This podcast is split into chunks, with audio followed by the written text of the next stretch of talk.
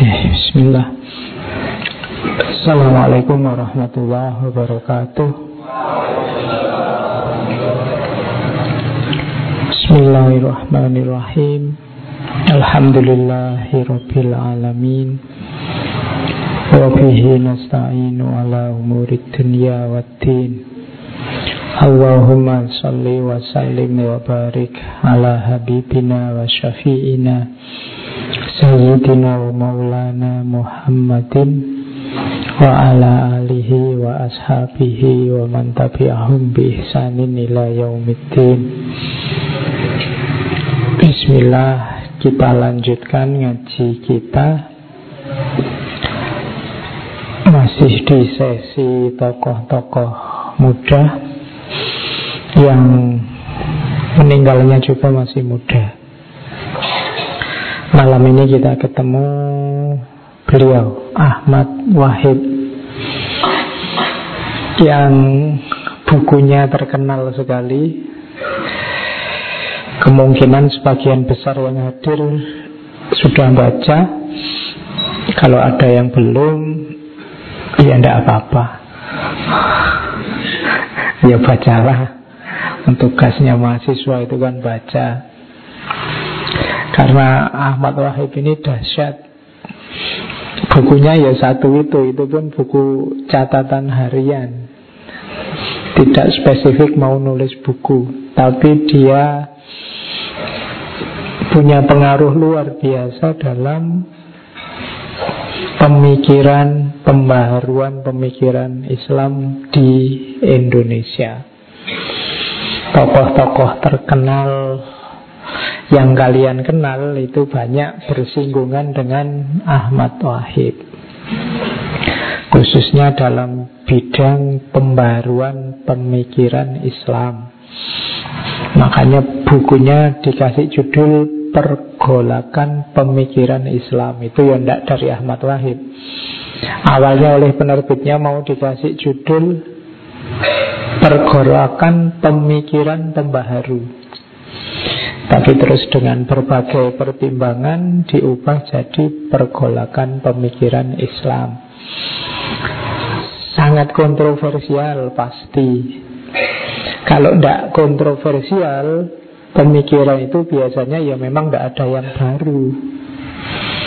Pemikiran itu kontroversial karena berbeda dengan sebelumnya. Karena dia berbeda, terus ada yang setuju, ada yang tidak setuju. Kalau lempeng-lempeng aja ya tidak rame, tidak kontroversi, biasanya ya gagasannya tidak ada yang baru, biasa-biasa saja. Ngaji filsafat ini kok tidak kontroversial Pak? Ya, berarti ya biasa-biasa aja. Tidak ada yang baru yang disampaikan juga. Sudah banyak ditemukan di buku-buku, mungkin kajian-kajian yang lain. Ahmad Wahib ini kelahiran Madura. Ada yang Madura ya di sini. Jadi punya ciri khas. Kalau Madura itu kan semangatnya luar biasa. Kelahiran 42, meninggal umur 30 tahun 73. Kuliah di Jogja di UGM. Jurusan ilmu pasti dan ilmu alam. Jadi MIPA kalau sekarang mungkin. Waktu di Jogja dia kosnya di asrama Katolik di Realino zaman itu. Kemudian aktivis diskusi, beda sama Ci minggu lalu, dia bidangnya memang mikir diskusi, bukan lapangan. Masuk limited groupnya Pak Mukti Ali yang diskusi tiap Jumat malam di rumahnya Pak Mukti Ali, yang dari situ nanti banyak lahir tokoh-tokoh pemikir muslim kontemporer. Kemudian kuliah, tidak lulus di UGM, pindah ke Jakarta. Ya, ini nggak usah ditiru. Kalau bisa lulus ya lulus saja. Ini nggak secara sengaja. Nanti di Jakarta jadi pegawai magang, calon reporter di Tempo sambil kuliah di Driyarkara, STF, Sekolah Tinggi Filsafat. Tidak lama, karena ke Jakarta tahun 71, tahun 73 keluar dari kantor sore-sore, ada motor lewat dan ketabrak. Jadi meninggalnya usia 30-an tahun. Dan tulisan-tulisannya nanti oleh teman diskusinya Johan Effendi dikompilasi kemudian diterbitkan. Dari situ nanti kita kenal Pergolakan Pemikiran Islam, karena memang kalau baca buku itu rasanya pikirannya Ahmad Wahib itu ramenya luar biasa, diskusi dengan dirinya sendiri. Jadi gagasan-gagasannya original, berani bertanya. Jadi itu kalau bahasa saya memang tipikal Ahmad Wahib ini orang yang mencari ilmu. Kalau bahasa agamanya kan tolabul ilmi. Kalau kalian hari ini kan bukan mencari ilmu, tapi menerima ilmu. Nggak usah nyari, dapat. Itu kalau versinya wayang itu, mencari ilmu itu lebih sakti daripada sekedar menerima ilmu.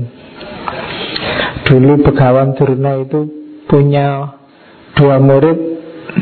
Sebenarnya yang satu nggak diakui murid. Dia punya ahli panah namanya Arjuna.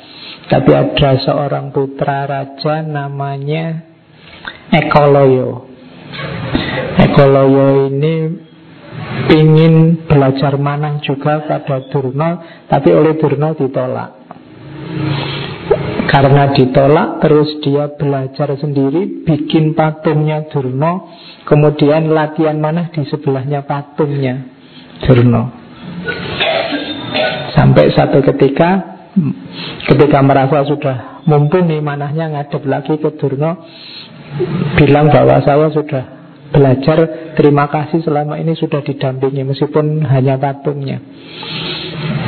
Begitu diadu sama Arjuna kalah. Tapi terus karena Durna ini punya anak mas Arjuna, dia tidak mau kalau Arjuna kalah. Apalagi Arjuna saat itu sedang naksir istrinya Ekalaya ini, namanya Anggraini. Diadulah 2 orang, Arjuna kalah. Terus Durna, karena kamu belajarnya pakai patungku, kamu harus bawa upah padaku. Dan upahnya adalah jari jemarinya dipotong. Akhirnya tidak cuma jarinya terpotong, Ekalaya juga meninggal. Itu ceritanya panjang ya, wayang. Cuma ada pelajaran luar biasa. Ternyata ilmu yang dicari, dikejar susah payah itu lebih ampuh khasiatnya daripada yang kamu diam-diam dapat. Itu versi cerita itu. Dan itu yang dilakukan oleh Ahmad Wahib.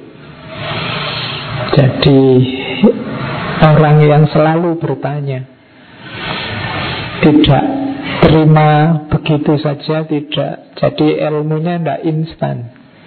Kalau kalian hari ini kan tiap hari menerima ilmu instan, orang diem-diem gini aja kan, WA-mu isinya macam-macam. Tiba-tiba ada pengetahuan apa, tentang apa, share apa gitu kan. Yang itu yang sering saya sebut menyulitkan kita dalam memfilternya.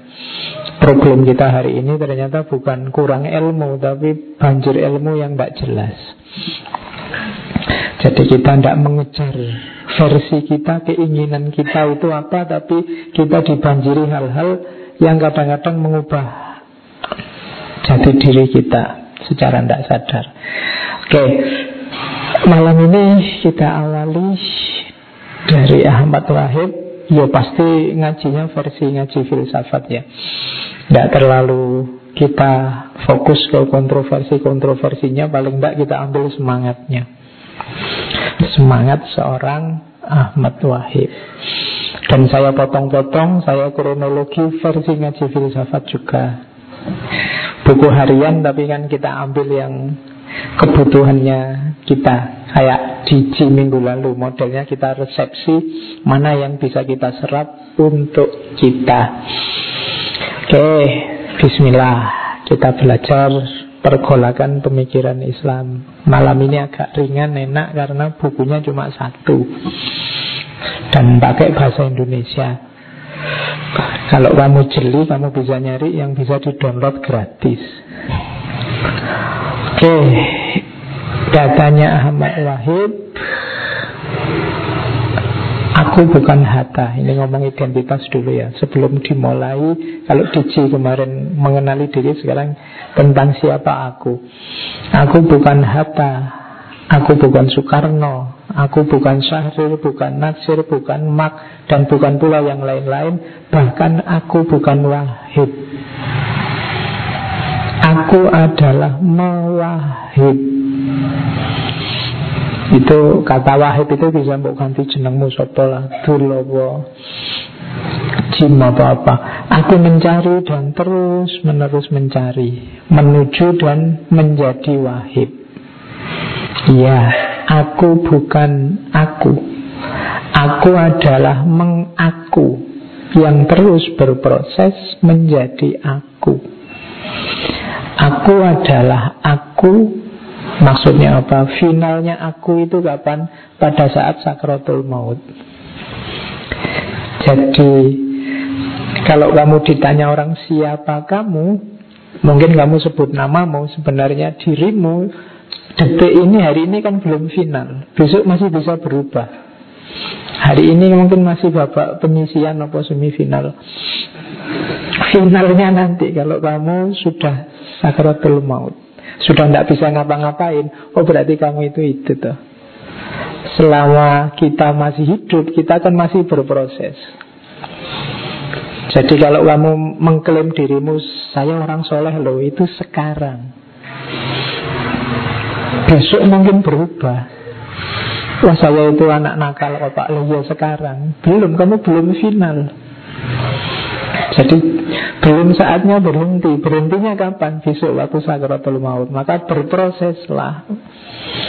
Kan hadisnya memberi tuntunan, hari ini harus lebih baik dari besok. Berarti apa? Berproseslah terus, selalu lebih baik. Jadi kalau ada orang protes padamu, wah kamu kok berubah. Loh ya manusia itu memang begitu, dia selalu berubah. Termasuk kalau pacarmu komplain, kamu gak seperti dulu. Loh, memang manusia itu gak bisa seperti dulu, dia berubah. Gak ada yang konsisten kediriannya. Kalau dia konsisten berarti dia mandek di level identitasnya.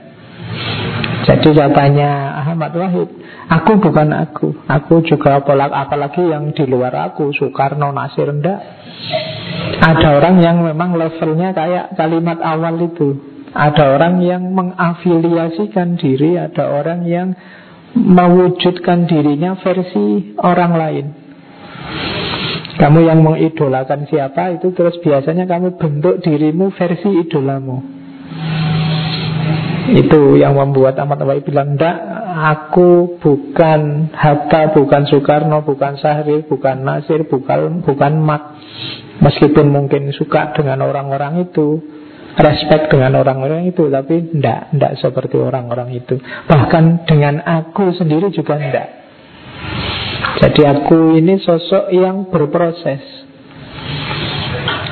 Aku bukan Wahid, tapi aku Mewahid.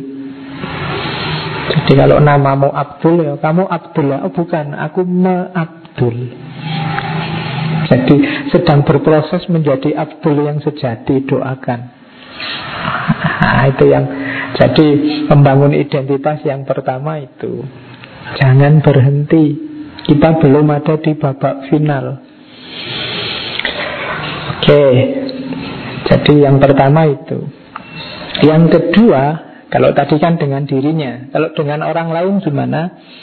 Aku ingin Orang menilai dan memandangku sebagai suatu kemutlakan, absolute entity. Sebenarnya kalimat awalnya panjang. Kalimat awalnya itu kayak Ibnu Arabi itu, aku bukan Buddha, aku bukan Kristen, aku bukan Muslim, aku bukan humanis, aku bukan Marxis, tapi aku semuanya itu.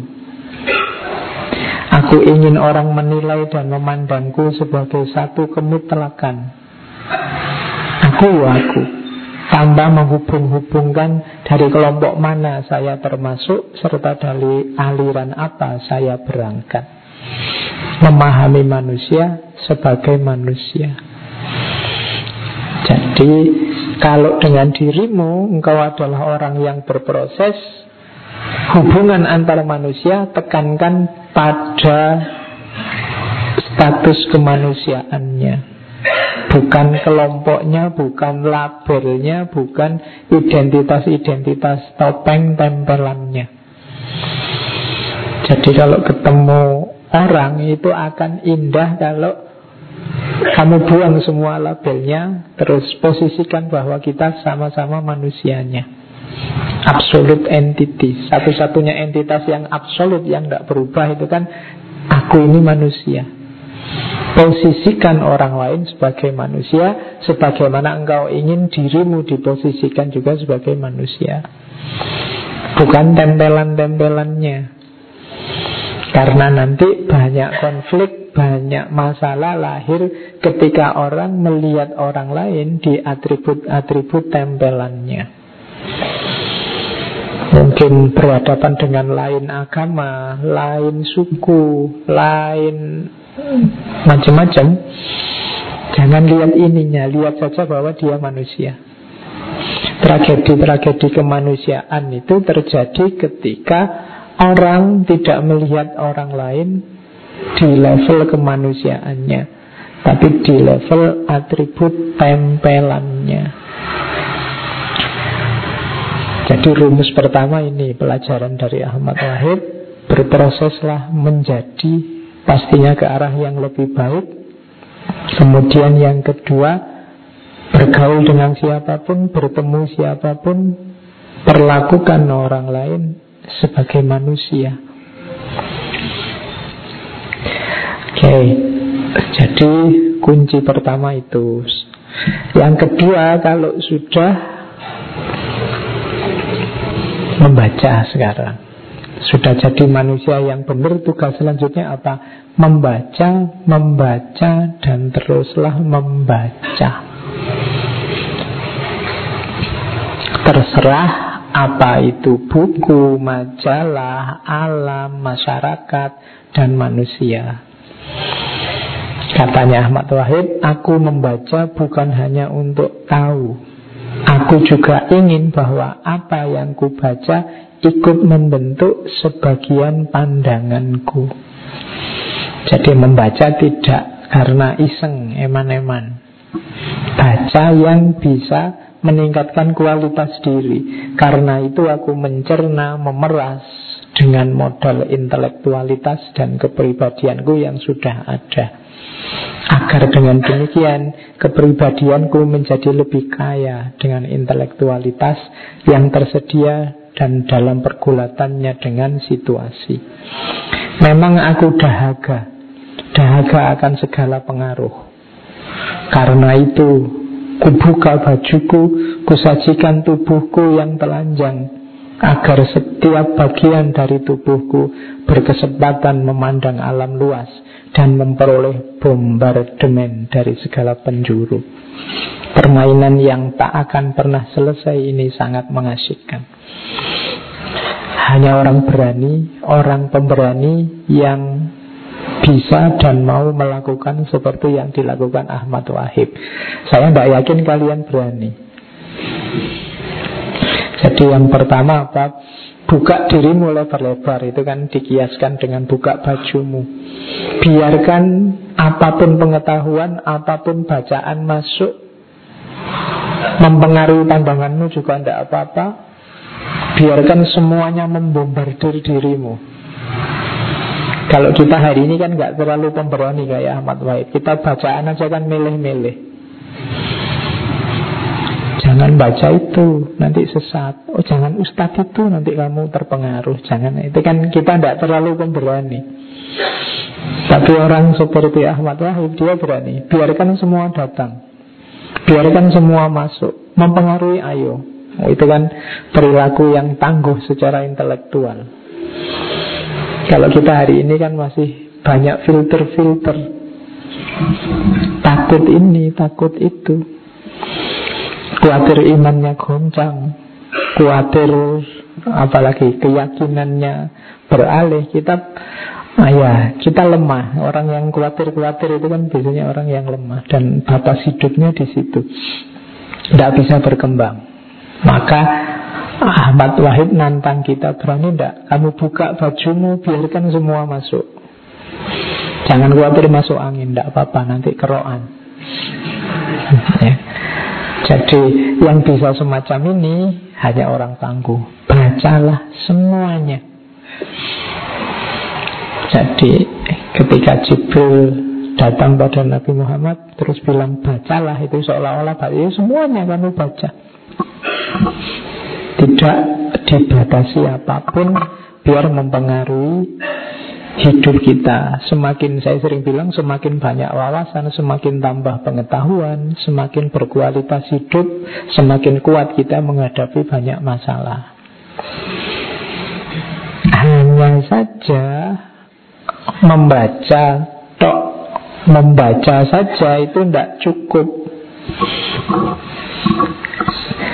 Jadi Ahmad Wahib juga mengkritik, tapi hati-hati, terlalu banyak persentase waktu untuk membaca juga tidak baik.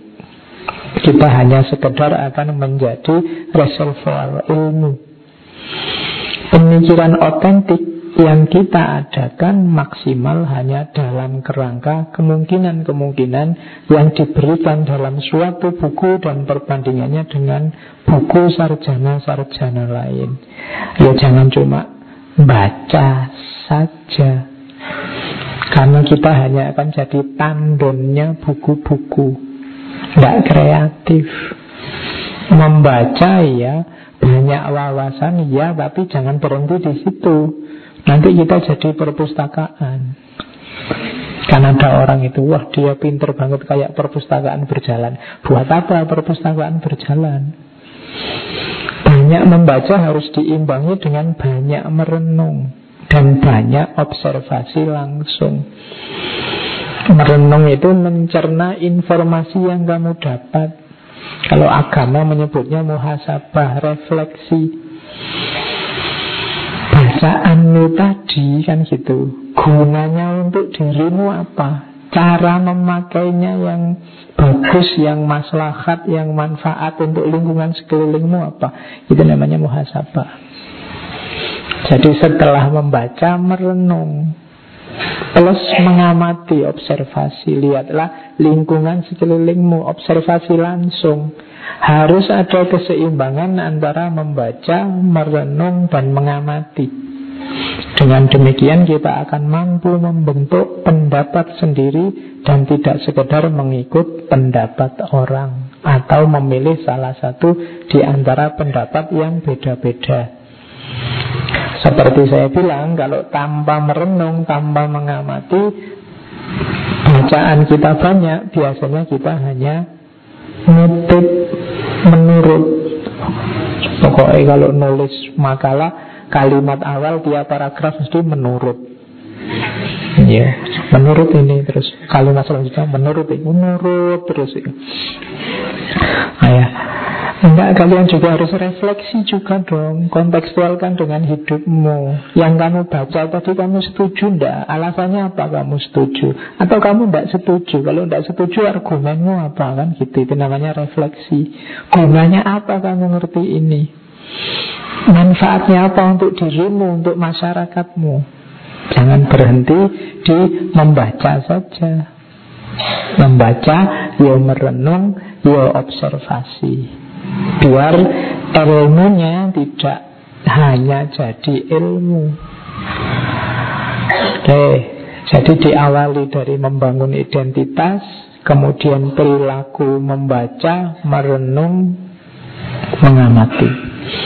Bekal kita sampai nanti ini sebagai kelompok elit intelektual, sebagai khalifatullah fil ard.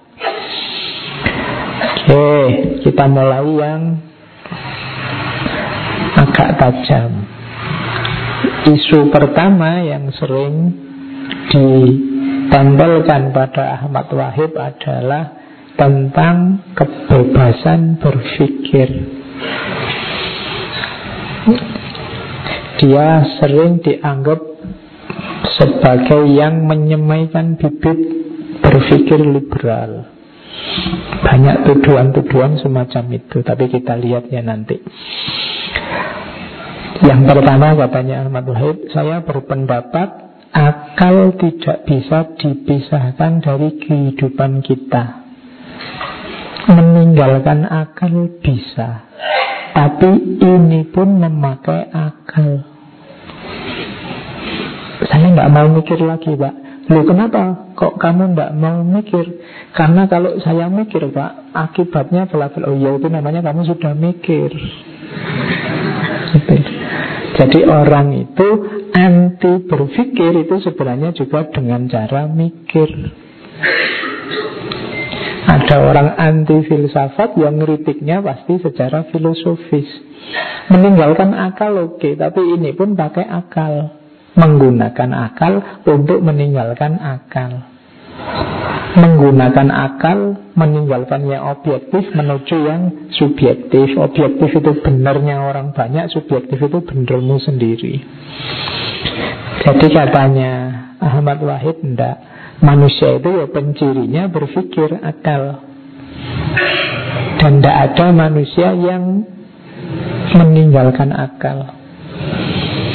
Jadi misalnya ada orang bilang bahwa pokoknya akal manusia itu lemah, maka saya tidak mau pakai akal. Loh, itu sudah pakai akal.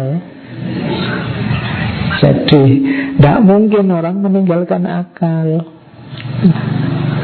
Menurut saya yang nomor satu harus dipedomani itu ya kitab suci. Kemudian jadi kalau akal tidak. Loh, sampean ngomong gitu itu pakai akal.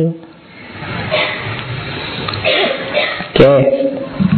Nah, dengan pakai akal hasilnya apa? Kritis.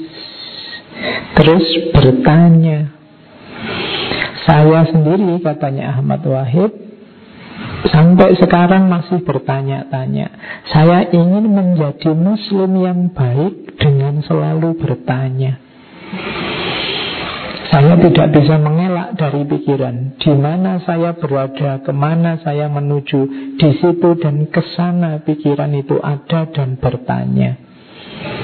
Bekerjanya pikiran itu telah melekat pada adanya manusia. Tak ada kerja pikir berarti tak ada manusia. Karena itu tak ada jalan lain kecuali menggunakan daya pikir itu semaksimal mungkin. Dan titik akhir dari usaha dan menilai usaha ialah kematian. Jadi intinya termasuk dalam beragama itu kualitas keberagamaanmu juga ditentukan oleh mau atau tidak kamu memikirkan agamamu. Ya mikir itu kan jalan pertamanya bertanya.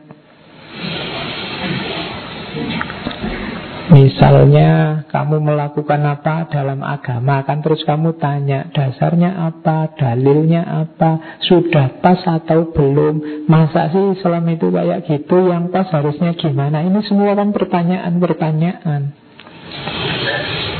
Tidak mungkin kita beragama secara baik tanpa bertanya. Sholat yang bagus gimana ya Pak? Loh, ya itu kan tanya. Gitu loh. Yang dilarang oleh Allah itu apa ya Pak? Loh, ya itu kan pertanyaan. Ingin jadi muslim yang baik, maka cerewetlah, bertanyalah. Jadi daya gunakan akalmu untuk bertanya kalau ingin jadi orang berkualitas. Jadi tidak mungkin seorang muslim anti berpikir, anti akal.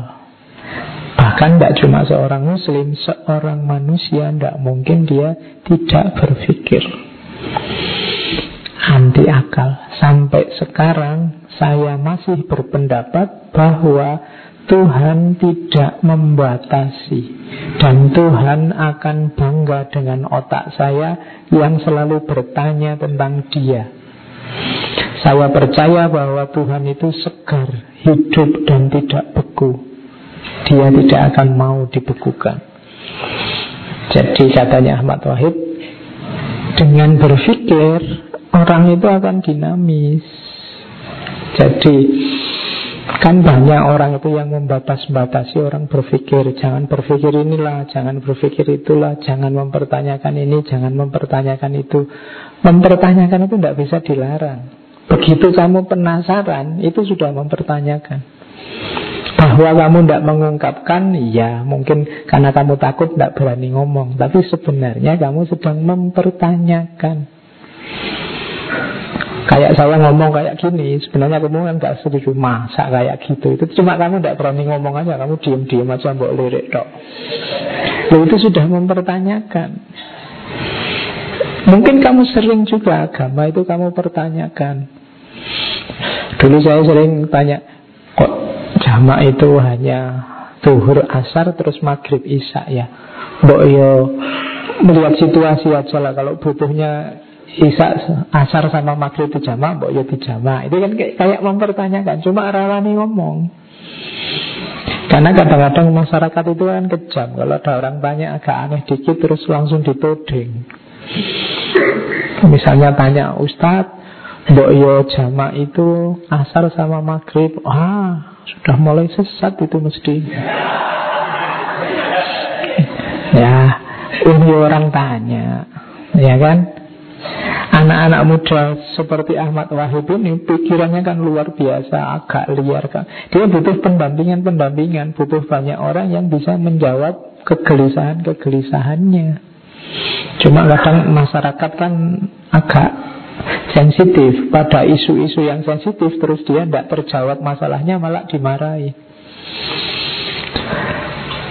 Jadi katanya Ahmad Wahib, Tuhan itu pasti bangga. Kenapa? Akal ini, otak ini kan anugerahnya Tuhan. Kalau kita pakai secara maksimal, Tuhan pasti bangga. Tidak mungkin Tuhan marah. Jadi, dan saya percaya bahwa Tuhan itu segar, hidup, tidak beku. Dari mana kok Tuhan bisa beku? Dari pikiran kita. Kadang-kadang kitalah yang membekukan Tuhan dalam kepala kita. Jadi Tuhan versimu itu kamu bekukan sedemikian rupa dan tidak berkembang lagi. Ini loh yang pasti benar kan, terus begitu. Jadi katanya Ahmad Wahib, tidaklah, Tuhan tidak membatasi dan pasti Tuhan akan bangga. Termasuk kalau saya bertanya tentang Dia. Karena saya pernah ditanya, Pak kok ngomong tentang jiwa tuh Pak? Katanya Al-Quran itu kan tentang roh, itu kan ada ayatnya. Qul ruhu min amri rabbi wa ma utitumul ilma illa qalila. Katakanlah bahwa roh itu urusannya Tuhan dan engkau tidak diberi pengetahuan kecuali sedikit. Kok filsafat banyak bahas tentang roh, bahas jiwa Pak? Loh, yang dibahas filsafat yang illa qalila itu, yang sedikit itu. Kan berarti kita oleh Allah dikasih pengetahuan tentang roh cuma sedikit. Loh, yang sedikit itu yang dikejar. Jadi kamu tidak usah gelisah, tenang aja. Jadi kan Allah nggak bilang bahwa kamu tidak mungkin tahu tentang roh, tapi kamu hanya diberi sedikit pengetahuan tentang roh. Jadi kalau ada filosof kok membahas tentang roh, ya tidak apa-apa, dia sedang membahas tentang yang hanya sedikit itu tadi. Oke, terus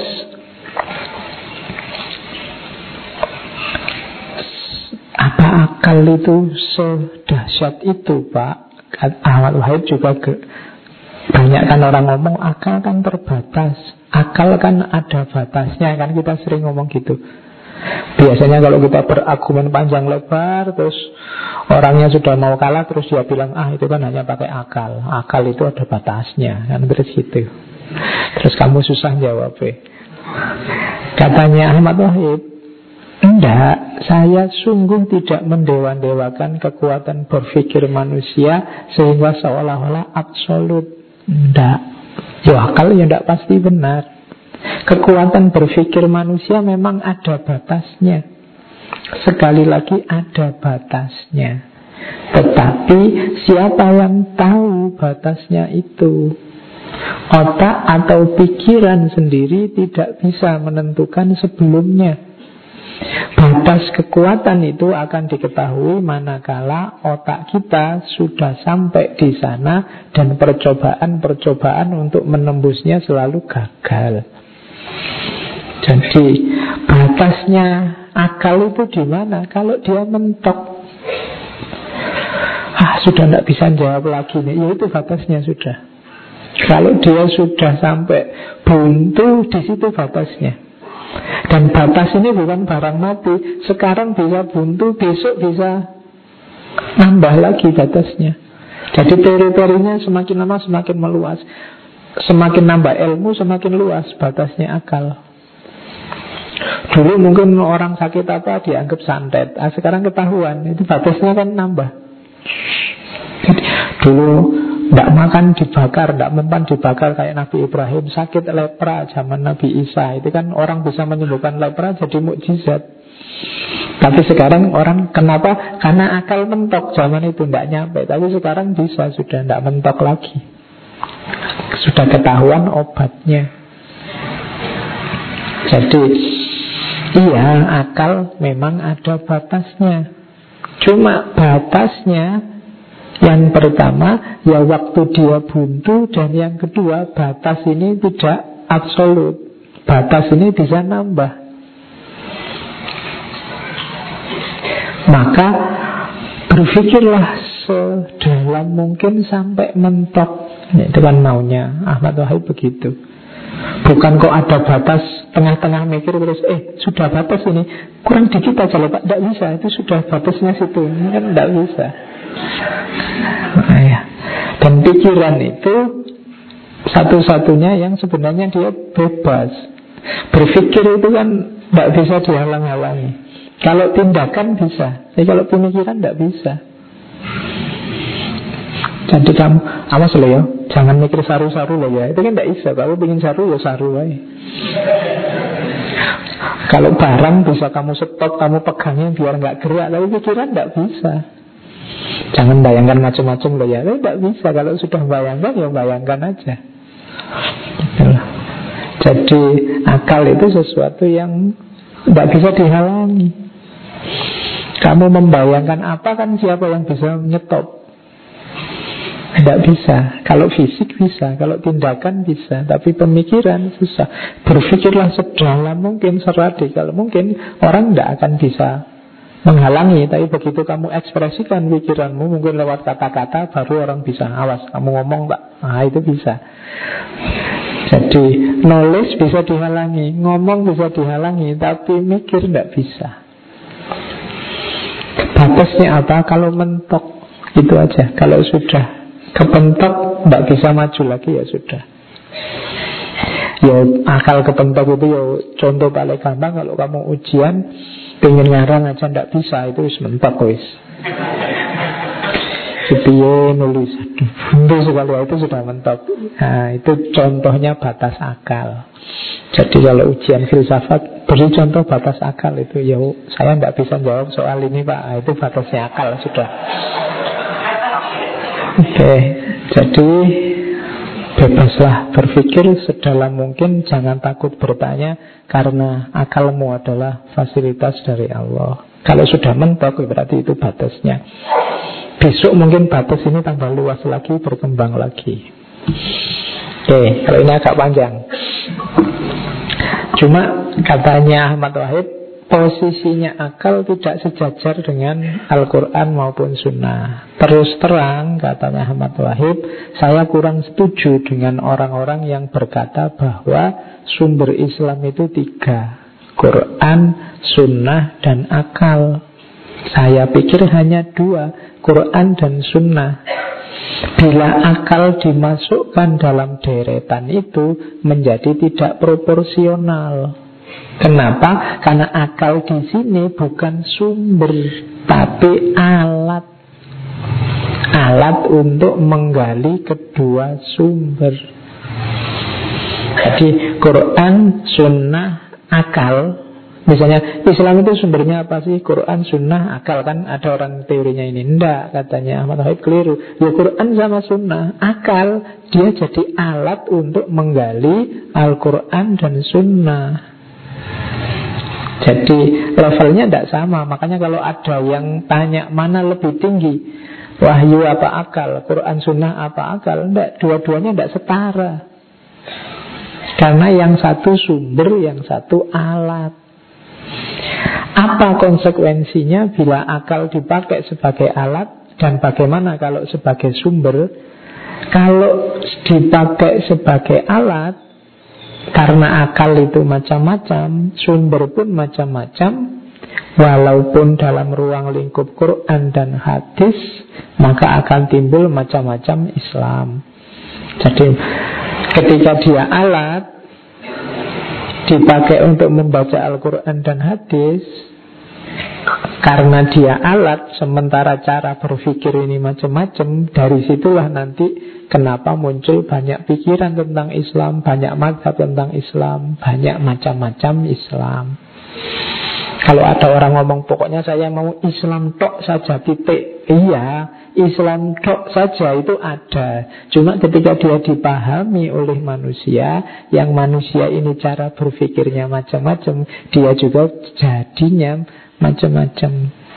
Islam menurut beliau, Islam versi dia, Islam sesuai aliran itu, dan seterusnya. Dan bila dipakai sebagai sumber, maka segala sesuatu yang merupakan produk akal, yang kita rasa tak bertentangan dengan Quran hadis, lalu bernama Islam. Makanya akal jangan jadi sumber, dia alat. Kalau dia jadi sumber, nanti produknya akal kita anggap juga sebagai ajaran agama. Ini menunjukkan akibatnya membuat rumah itu Islam, sembahyang juga Islam, naik sepeda juga Islam, main laptop nanti bisa Islam, dianggap ajaran Islam semua. Kalau akal jadi sumbernya Islam. Katanya Ahmad Wahib, ini menunjukkan kurang diferensiasi dan malah menyulitkan pemikiran-pemikiran kita selanjutnya, mana yang ditentukan Tuhan dan mana yang disesuaikan dengan akal kita. Jadi kalau akal juga sumber, berarti produknya akal itu levelnya kayak isinya Quran sama Sunnah. Padahal produknya akal kalau manusia kan namanya budaya, termasuk teh, laptop, dan lain-lain. Nah, agak susah kalau dicampur kayak gini untuk memahamkan. Saya kira, katanya Ahmad Wahid, kita harus membedakan antara Islam sebagai kata benda yang identik dengan ajaran, dengan islamistis. Kalau sekarang mungkin istilahnya nggak pakai tis ya, dengan islami, yang berarti sesuai atau tidak bertentangan atau senafas dengan ajaran Islam. Jadi sholat itu Islam, tapi mikrofon itu Islami, kecuali dipakai bandung orang lain dia jadi tidak Islami gitu loh. Maunya Ahmad Wahid begitu. Yo mikire yang jelas lah, katanya mau perbedaannya biar jelas. Nanti kalau semua dianggap agama juga susah. Jadi produknya akal. Akal ini karena dia cuma alat, levelnya tidak kayak Quran sama hadis, Quran sama Sunnah. Jadi karena dia alat, makanya jangan tanya mana lebih tinggi, mana lebih penting. Kalau tidak ada alatnya, ya Quran sama Sunnah tidak akan tergali. Kalau tidak ada Quran sama Sunnahnya, akalnya mau ngerjain apa? Jadi dua-duanya ya sama-sama penting. Jadi ini pelajaran tentang pendayagunaan akal. Jadi refleksi pertama tentang akal. Dilanjutkan refleksi kedua tentang nafsu. Ini khas juga katanya Ahmad Wahib. Hawa nafsu itu harus dihargai dan disalurkan. Dia tidak boleh ditentang, dilemahkan, apalagi dibunuh. Kesalahan kita bangsa Indonesia, terutama umat Islam, selama ini melakukan penjijian. Apa ya? Saya tidak tahu ini baku apa enggak istilah penjijian itu. Penjijian atau memandang rendah hawa nafsu, dan selalu membawa slogan harus ikhlas, sukarela, tanpa pamrih, tidak interest dan lain-lain. Kita kan sering sok kayak gitu. Padahal nafsu-nafsu pribadi merupakan motivasi-motivasi yang sangat berguna untuk memperoleh kemajuan. Dan dalam masa pembangunan sekarang ini, justru kita harus bisa mengeksploitir nafsu untuk lancarnya pembangunan. Nah, itu kalimatnya khas ya. Mengeksploitir nafsu-nafsu untuk lancarnya pembangunan. Bahaya dari pengekangan hawa nafsu ialah menimbulkan macam-macam kemunafikan. Jadi nafsu hendaknya diarahkan dan dikombinir dengan rasio, dalam tanda kurung plus wahyu. Jadi ini mengkritik beberapa budaya kita di Indonesia yang cenderung menyisihkan nafsu, hawa nafsu, mungkin termasuk hasrat, ambisi. Kalau ada orang berambisi apa, itu rasanya orang ini terlalu duniawi, kan rasanya ngono. Jadi saya pengin kamu terlalu duniawi. Hidup itu mbok yang tawakal, yang ikhlas, yang pasrah sama Allah, yang itu kan katanya Ahmad Wahid. Loh ya, kalau semua orang kayak gitu kapan majunya kita? Biar saja barat yang maju, kita tidak usah begitu. Yang penting di akhirat besok kita jaya, kan banyak yang begitu. Loh, kalau semua dingin kapan kita maju? Tidak apa-apa bercita-cita, berhasrat, punya gairah, ingin mencapai apa, tidak apa-apa.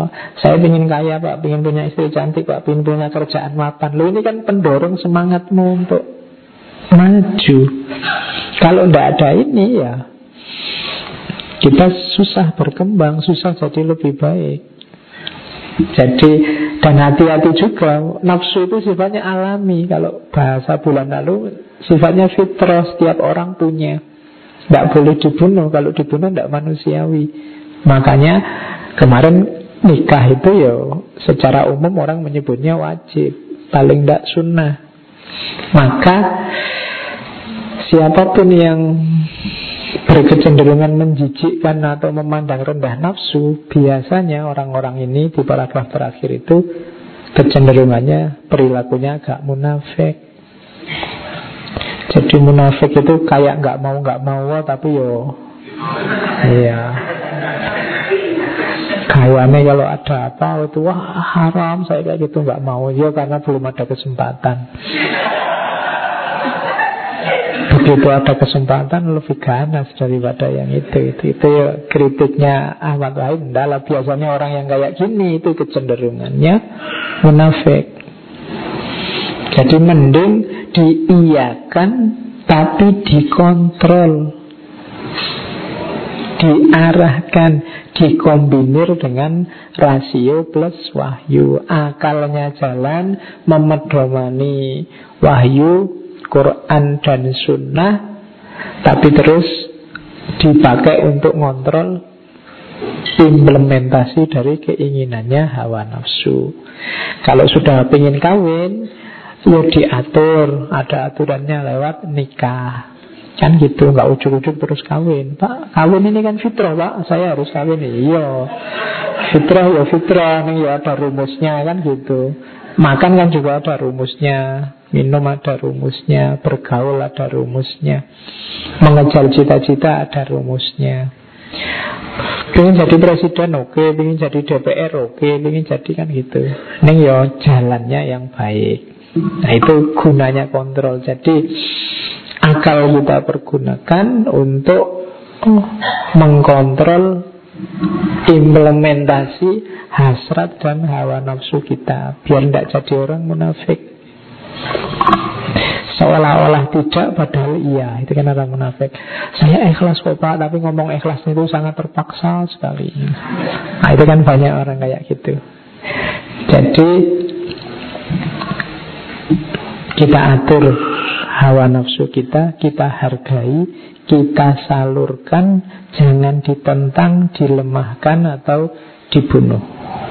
Itu pelajaran kedua setelah pelajaran tentang akal. Terus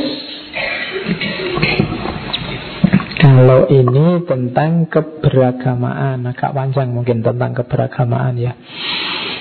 Jadi banyak orang susah membedakan antara Al-Quran dengan tafsir, antara agama dengan keberagamaan manusia. Jadi agama ya dia luhur, pasti baik, mulia. Tapi keberagamaanmu itu berarti penerjemahanmu terhadap agama dalam hidupmu itu tidak. Agama itu ilahi, keberagamaanmu itu manusiawi. Dan ini banyak dikritik oleh Ahmad Wahib melihat sekelilingnya. Walaupun kita mengatakan diri kita sebagai seorang penganut Islam, belum tentu pikiran kita telah berjalan sesuai Islam. Menurut saya nilai-nilai Islam itu sendiri tetap. Penafsiran tentang isi tiap-tiap nilai itulah yang dinamis. Kalau ada perubahan tentang apa saja nilai-nilai Islam itu, masalahnya bukan karena nilai itu sendiri yang berubah, tapi pengetahuan manusialah yang berubah dalam mencari nilai-nilai itu. Jadi agama, ideal-ideal agama yang pasti baik, pasti benar, pasti indah, itu begitu, itu sifatnya mutlak. Tapi pemahaman kita, penerjemahan kita terhadap kebenaran, kebaikannya agama, itu nilainya manusiawi, nilainya dinamis, bisa berubah sesuai situasi kita. Kadang-kadang kita juga nyari dalil itu kan sesuai kepentingan kita. Kemarin pakai apa, besok pakai apa, sesuai kepentingan. Itu jangan salahkan agamanya, kamunya. Kadang-kadang perilaku teror itu juga pakai dalil. Orang ngerusak-ngerusak pakai dalil. Jadi ya banyak kan sering saya contohkan, kamu pacaran berdua pakai dalil li ta'arufu. Padahal apa ya arahnya ke situ kan? Jadi yang dinamis manusianya. Dulu mungkin kamu memahami satu ayat apa, mungkin sekarang beda lagi. Kenapa? Kamu sudah berubah. Kitanya yang berubah ternyata, bukan nilai-nilai agamanya. Jadi mungkin kalian kuliah sekarang beda zaman dulu waktu aliyah atau waktu di pesantren misalnya. Dulu waktu di pesantren itu mungkin kamu lihat TV aja orang nggak pakai jilbab, hanya pakai itu astagfirullah gitu kan.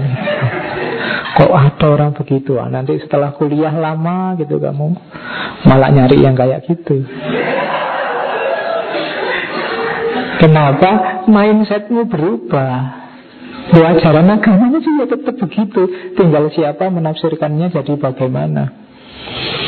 Gitu loh. Dulu kamu naik bus dijajari perempuan, istighfar enggak sampai turun lagi, astagfirullah, astagfirullah. Sekarang naik bus meleh malahan, wah mana yang jajar itu. Kalau sekarang dalilnya ganti itu kan subhanallah Pak, kebesarannya Allah gitu. Nah itu ada yang berubah dari dirimu sehingga membacanya sekarang berubah. Maka tidak usah kaget loh, saudara-saudara kita yang di sana itu loh memahami agama kok begitu. Loh itu versi mereka. Belum tentu juga versimu lebih bagus dari mereka. Gitu loh. Kita ada banyak pemahaman-pemahaman. Makanya agama tidak mengkerucut pada carilah pemahaman yang sama, tapi fastabiqul khairat. Berlomba-lombalah memproduksi kebaikan sesuai keyakinanmu terhadap kebenaran. Silahkan kamu jalankan versimu, mereka juga menjalankan versi mereka. Apa tidak boleh Pak saling kritik? Boleh, tapi kritik yang produktif, tidak untuk caci maki saling menjatuhkan. Oke, jadi rumusnya kenapa Islam itu macam-macam. Padahal nilai Islam itu kan sangat mulia dan utama dan satu, ya karena Islam dipahami oleh manusia yang macam-macam, yang dinamis. Oke. Nah, katanya Ahmad Wahib, Islam yang kita tahu adalah Islam menurut tokoh, interpretasi ulama. Belum Islam menurut Allah. Islam yang kita anut nanti merupakan Islam versi kita. Ini menegaskan yang tadi ya. Jadi Islam kita itu kan karena diajari ustadz siapa, ikut kiai siapa, mungkin manut bapak ibumu dulu dan seterusnya. Islam kita itu kan isinya ini gitu loh. Secara umum, aku belum tahu apakah Islam itu sebenarnya. Aku baru tahu Islam menurut Hamka, Islam menurut Nasir, Islam menurut Abdu, Islam menurut ulama-ulama kuno, Islam menurut Johan, Islam menurut Subki, Islam menurut yang lain-lain. Dan terus terang aku tidak puas. Saya tidak tahu kalian berani apa tidak mikir kayak Ahmad Wahib ini. Yang ku cari belum ketemu, belum terdapat, yaitu Islam menurut Allah pembuatnya. Bagaimana? Langsung studi dari Al-Quran dan Sunnah. Oke, akan ku coba. Tetapi orang lain pun akan beranggapan bahwa yang ku dapat itu adalah Islam menurut aku sendiri. Tapi biarlah, yang penting adalah keyakinan dalam akal sehatku bahwa yang kupahami itu adalah Islam menurut Allah.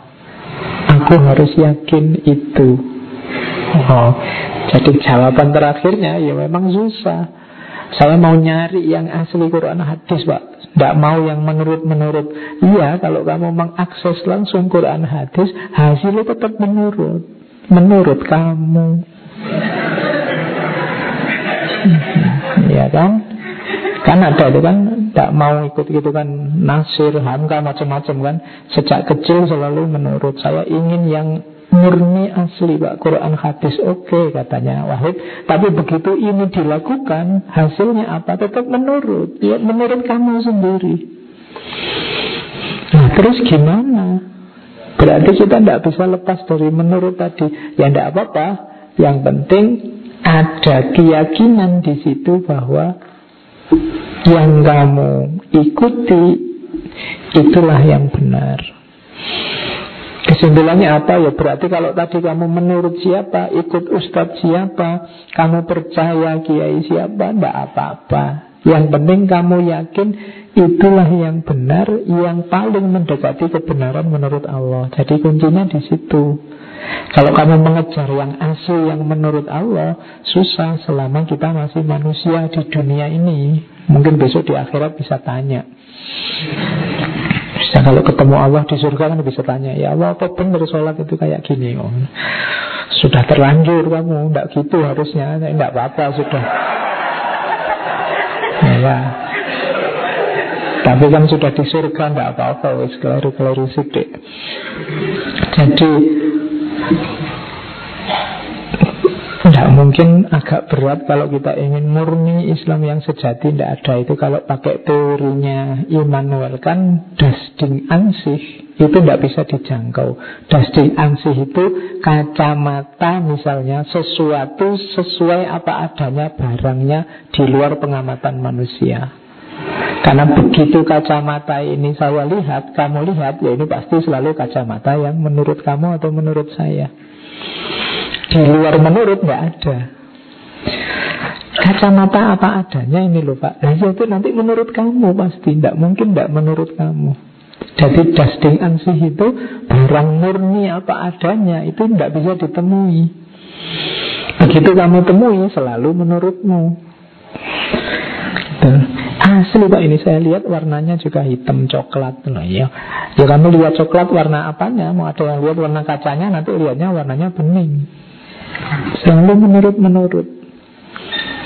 Oke, jadi keberagamaan kita selalu keberagamaan versi. Apa yang murni tidak ada. Cuma begitu kita pahami, lahirnya tetap versi. Dan itu tidak masalah. Yang penting diiringi keyakinan bahwa itulah yang benar. Kemudian apa? Ya fastabiqul khairat. Pastinya kita berlomba-lomba dalam kebaikan. Yang dikritik oleh Ahmad Wahib apa? Apologi.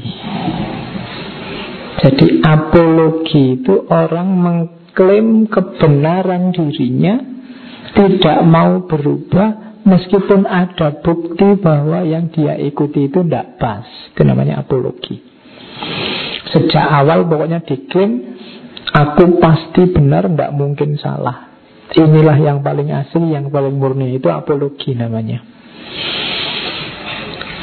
Cirinya apologi apa? Katanya Ahmad Wahib, kalau diserang biasanya membabi buta membela diri. Pokoknya aku tidak boleh salah. Atau begitu dia sadar bahwa dia salah, sebelum diserang orang bikin excuse. Bikin ekstri itu cari alasan dulu. Loh itu yang kemarin itu sebenarnya tidak sengaja. Itu. Oh yang kemarin itu sebenarnya khilaf. Oh yang itu bikin excuse. Itu namanya tanda-tanda orang yang apologi. Tidak bisa disalahkan. Jadi menghadapi orang apologi jangan diajak diskusi. Ngapain kamu capek? Dia sudah punya keyakinan sendiri, mantap ya sudah. Tapi orang semacam ini dia berhenti tadi mandek, tidak berkembang. Kemudian cirinya yang ketiga biasanya mengunggul-unggulkan dirinya dengan cara membangkitkan kembali hal-hal yang lama. Jasaku lo dulu, yang ini lo, kebaikan yang kulakukan ini lo, kok nggak kamu lihat? Jadi yang disebut itu terus. Itu biasanya ciri-cirinya orang apologi. Termasuk mengagungkan kejayaan masa lampau.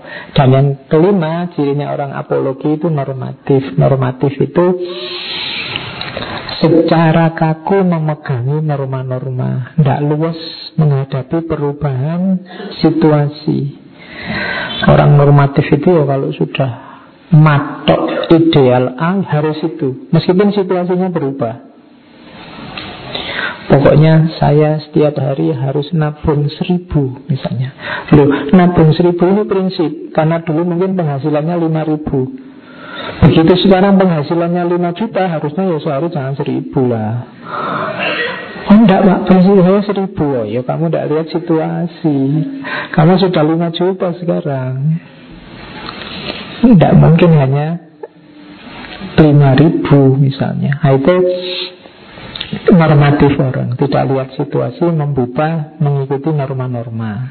Untuk menghindari apologi, yang pertama apa? Luas hatinya, berdada lebar, optimis dan sabar. Jadi jadilah orang yang luas.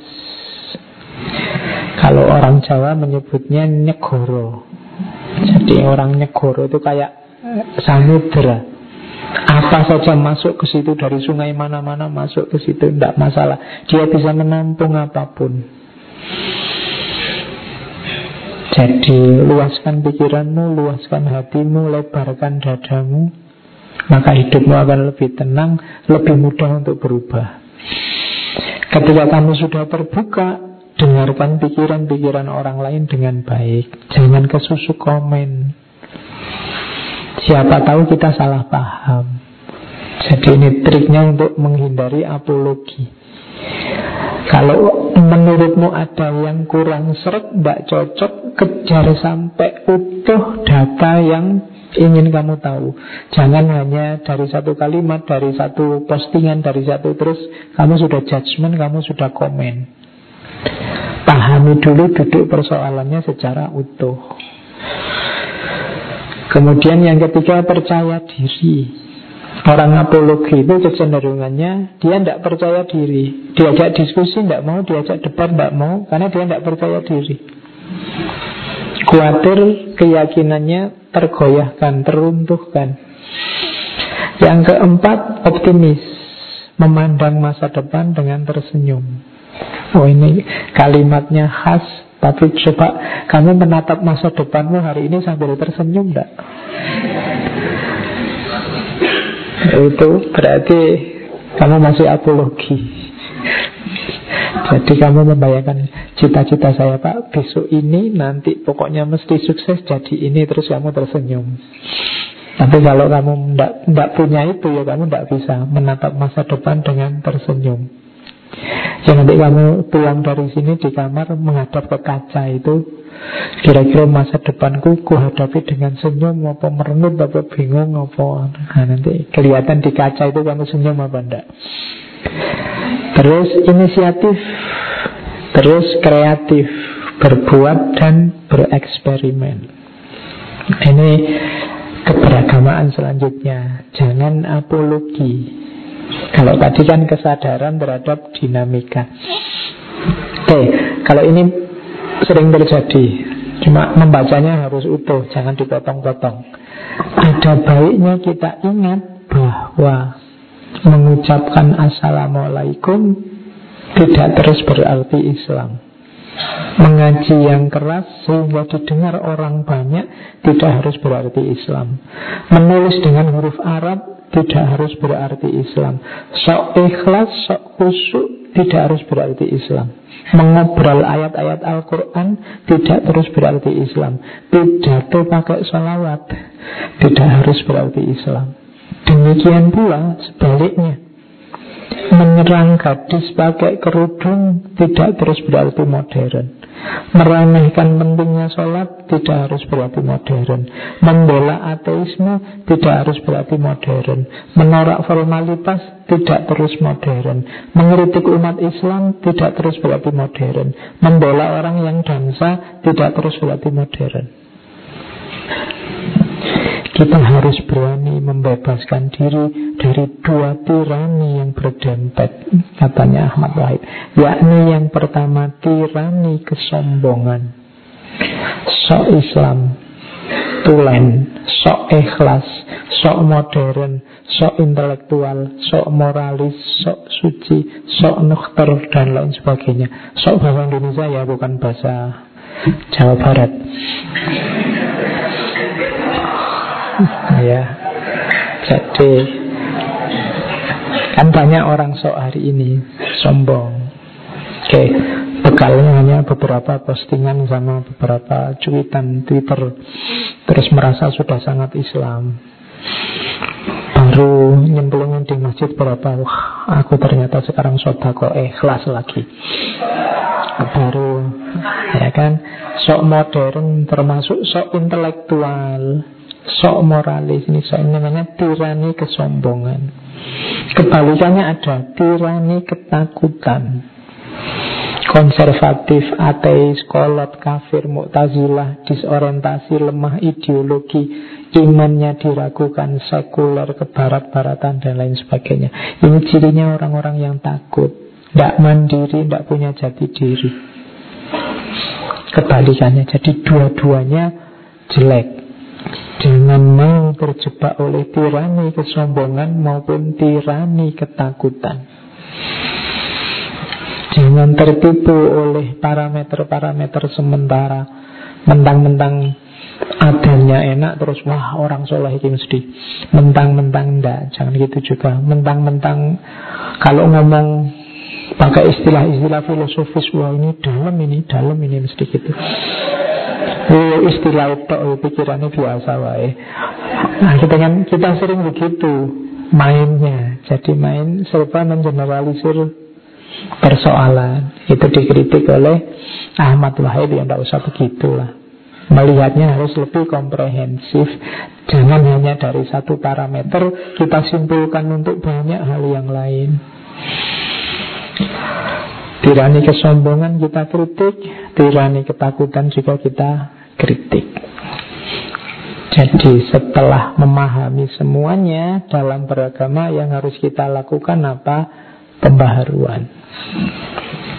Ini kelanjutan dari keberagamaan tadi. Karena keberagamaan itu sifatnya manusiawi, hasil upaya kita memahami agama. Sementara kita ini tidak pasti baik, tidak pasti benar, punya banyak keterbatasan, maka cara kita memahami agama juga pasti juga tidak sempurna. Berarti apa? Kita harus terus belajar nambah ilmu biar keberagamaan kita semakin bagus. Itulah namanya pembaharuan. Jadi pembaharuan itu bukan kok terus Islam lama diganti Islam baru, bukan itu. Tapi pemahaman kita yang lama terhadap agama, yang mungkin masih sangat banyak kelemahannya, karena kitanya sendiri lemah, yang harus siap kita revisi terus menerus. Itulah namanya pembaharuan. Untuk bisa bergerak dari kondisi lama ke kondisi baru, kuncinya apa? Tadi berpikir, bertanya. Harus ada yang dipertanyakan, baru kan kamu terus bergerak memperbaiki. Makanya katanya Ahmad Wahid, suatu gerakan pembaharuan adalah satu gerakan yang selalu dalam keadaan gelisah, tidak puas, selalu mencari, bertanya tentang yang lebih benar dari yang sudah benar, yang lebih baik dari yang sudah baik. Dengan demikian proses pembaruan ini merupakan proses yang tidak pernah selesai, tapi selalu menjadi selesai. Peninjauan kembali terus-menerus terhadap pikiran-pikiran yang sudah ada, karenanya merupakan satu keharusan. Jadi kalau ada yang tanya, proyek pembaharuan Islam itu dimulai kapan, diakhiri kapan, terus-menerus. Kenapa? Ya karena kita berhadapan dengan diri kita sendiri yang serba terbatas. Yaumuhu khairun min amsihi, kemarin hari ini lebih baik dari kemarin, itu nama lain dari pembaharuan. Kan ada kium jadid imanaka, perbarui terus imanmu, itu pembaharuan. Iman yang baru itu kan diasumsikan lebih baik dari yang lama. Berarti apa? Kualitasnya meningkat terus. Itulah pembaharuan. Maka berislam yang bagus, kalau versinya Ahmad Wahib, itu berislam yang selalu ada dalam proses memperbarui, selalu menjadi ke arah yang lebih baik. Jadi pembaruan itu bukan proses yang sekali jadi terus selesai, tapi proses yang selalu ke arah yang lebih baik. Jadi yang dinilai itu progresnya, bukan hasilnya. Kalau ada yang bilang, wah ini hasilnya sudah bagus, ini enggak. Ini juga masih, wah ini budaya, masih karyanya manusia, masih bisa lebih bagus. Jadi finalnya kayak kalimat pertama tadi, waktu kita sakratul maut itu baru sudah final, sudah enggak bisa diupdate lagi. Jadi kalau industri kan sekarang versi 4.0 itu, nah, imanmu juga mungkin versi-versinya diperpanjang terus. Saya nggak tahu sekarang versi berapa. Semakin nambah ilmu, harusnya mungkin versinya semakin upgrade, semakin bagus dari sebelumnya.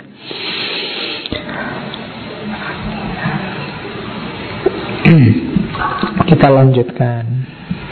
Saya pikir yang kita tuntut bukan sekedar reinterpretasi, tapi terjadi suatu transformasi ide-ide Islam pada zaman yang sedang berjalan.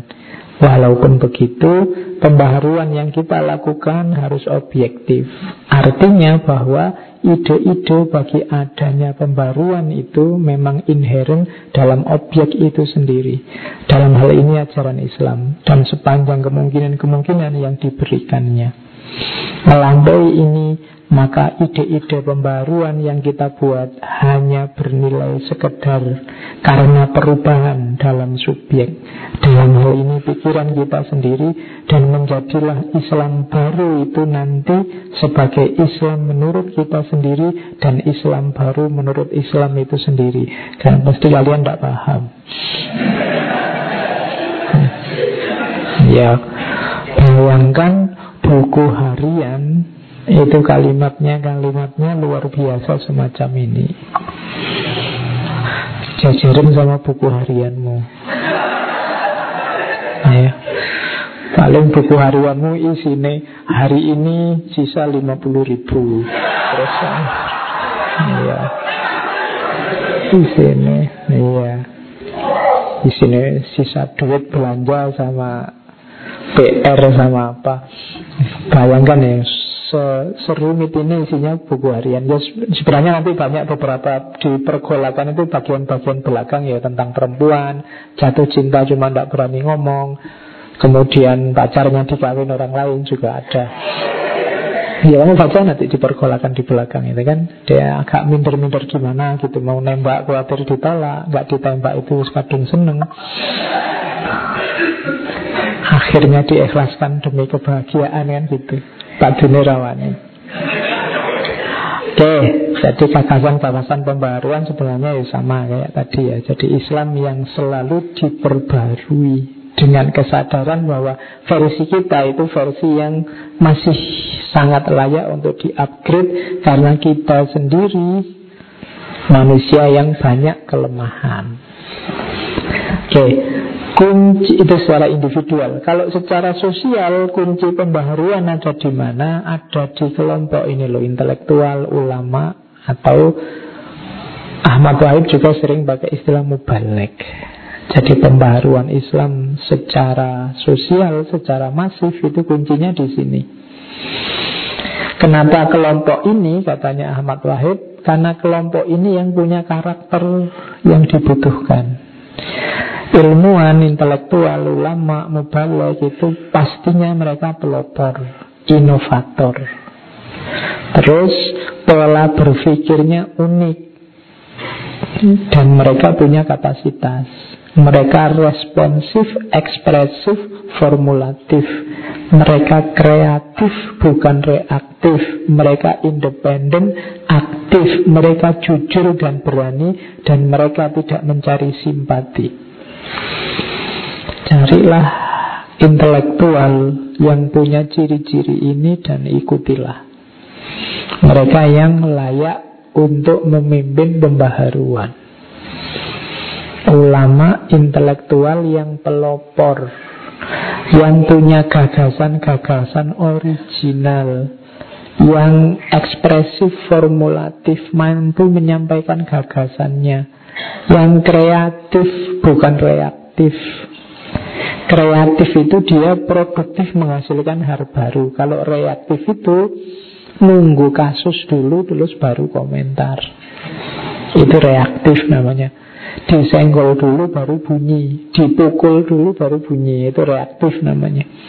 Nunggu kasus dulu terus baru mikir. Tapi kreatif itu dia produktif, nggak usah nunggu kasus. Independen, aktif. Independen berarti dia kalau ngomong objektif, tidak berdasarkan klaster-klaster sosial, kelompok, sandaran, macam-macam. Terus jujur dan berani.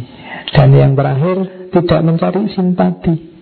Karena hidupnya hanya demi kebenaran. Orang suka monggo, tidak suka monggo. Dikasih jempol, ya alhamdulillah, tidak dikasih, tidak apa-apa. Kenapa dia tidak mengejar itu? Tidak mengejar pujian.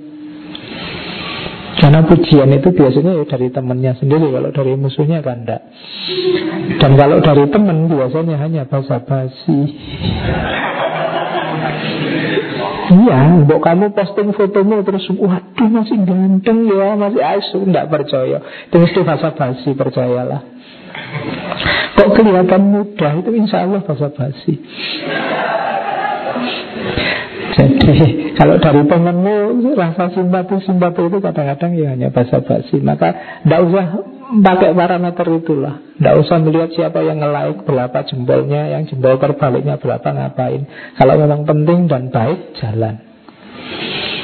Dan ilmuwan itu jangan kok terubah. Yang jempol kok sedikit, besok tidak usah lagi. Ah, ya sudah, berarti bukan intelektual sejati. Karena dia reaktif, nunggu reaksi. Kalau reaksinya bagus, jalan terus. Kalau enggak, berhenti. Kalau bahasanya syariati, bukan intelektual yang organik. Kamu sudah terlalu banyak kecampuran zat kimia yang namanya internet. Terus, nah, kalau ini mubalek yang dikritik, ukuran saya baik tidaknya seorang mubalek. Sekarang jarang ya orang pakai istilah mubalek, banyak yang pakai da'i.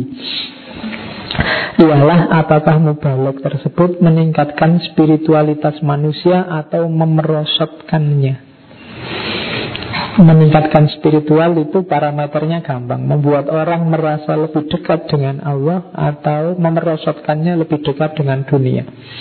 Kalau dia membuat pendengar-pendengarnya lebih sadar diri, lebih percaya akan potensi-potensi dalam dirinya, lebih merasakan keagungan Tuhan, lebih aktif dalam menghadapi lingkungannya, lebih jauh melihat masa depannya, maka mubalek itu adalah mubalek yang baik dan berhasil.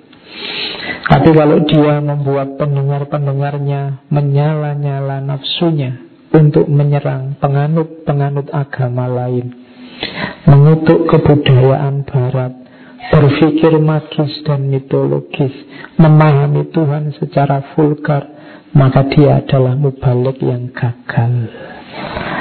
Jadi parameternya itu. Kalau kamu milih ustadz, apakah YouTuber apa tidak, parameternya ini ya.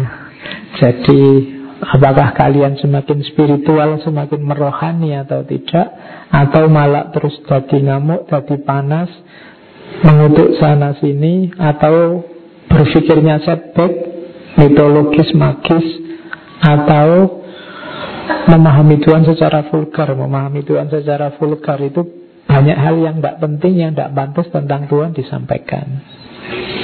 Buat apa sih, manfaatnya apa? Atau Tuhan diasosiasikan kayak manusia, Tuhan diasosiasikan kayak bukan dia, dan seterusnya. Maka dia mubalek yang gagal. Jadi itu caramu milih.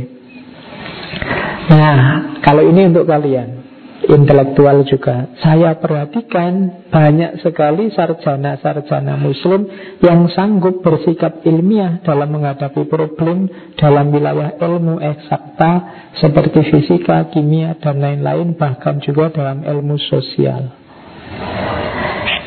Bahkan banyak dari mereka yang sanggup menjadi dosen ilmu eksakta maupun sosial. Tetapi sikap ilmiah ini berhenti bila mereka menghadapi problem berbau agama.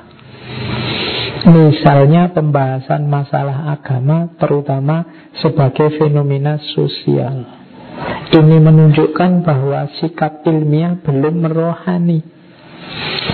Kalau di kampus belajar ilmu-ilmu sangat rasional, sangat cerdas, luar biasa. Begitu bahas agama langsung tutup, tidak mau mikir lagi. Akalnya tidak dioperasikan lagi. Ini menunjukkan, katanya Ahmad Wahib, ilmunya belum merohani. Sikap ilmiahnya belum merohani. Ilmiah ketika apa? Malah ketika urusan agama tidak dihubungkan dengan ilmu.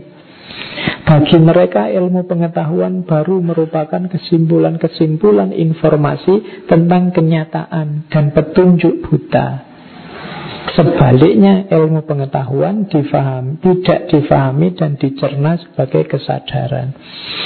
Jadi banyak orang sekarang kalau di kampus cerdasnya luar biasa, ngisi seminar kemana-mana, seminar internasional luar biasa, tapi begitu bahas agama kupernya luar biasa. Jadi ilmunya tidak dipakai lagi. Padahal jalur ilmu apapun itu kan sebenarnya adalah fasilitas media untuk semakin dekat dengan Allah. Tapi sikapnya ilmuwan yang di sini digambarkan Ahmad Wahib itu malah sebaliknya. Beda ketika di kampus sama di masjid. Terus kalau dituduh sekuler, tidak mau. Karena bayangannya dia masjid-masjid. Tapi padahal itu sikap semacam ini kan sikap yang mendua, katanya Ahmad Wahid. Belum merohani. Semuanya itu harusnya bisa dibawa naik ke atas, merohani. Oke. Ada kritik lagi. Ini banyak kritik terhadap intelektual. Cara bersikap kita terhadap ajaran Islam, Al-Quran, dan lain-lain, juga terhadap Pancasila harus berubah, yaitu dari sikap insan otoriter menjadi sikap insan merdeka, yaitu insan yang produktif, analitis, dan kreatif. Kita jangan lagi merumuskan kejayaan kita karena adanya Islam sebagai tempat kita berpijak, melainkan bahwa kejayaan kita terletak pada potensi-potensi diri kita sendiri sesuai dengan dorongan-dorongan moral yang ada dalam ajaran Islam. Jadi kalau ingin Islam itu maju, Islam itu berkembang, Islam itu jaya, kuncinya di dirimu. Jadi tidak di ajaran Islamnya. Ajaran Islam sudah pasti baik, pasti bagus. Cuma kejayaan Islam itu kuncinya di orang Islam. Maka konsentrasilah untuk membangun kualitas dirimu setinggi mungkin. Kalau kamu berkualitas, otomatis nanti wajahnya Islam adalah wajah yang berkualitas. Karena kalianlah yang menampilkan Islam dalam sejarah. Jadi konsentrasi ke situ. Banyak umat Islam yang terjebak apologi tadi. Pokoknya Islam pasti baik, pasti benar Pak. Dan saya Islam, berarti sudah selesai. Saya juga pasti baik, pasti benar. Tidak selesai di situ. Engkaulah yang menampilkan Islam dalam sejarah.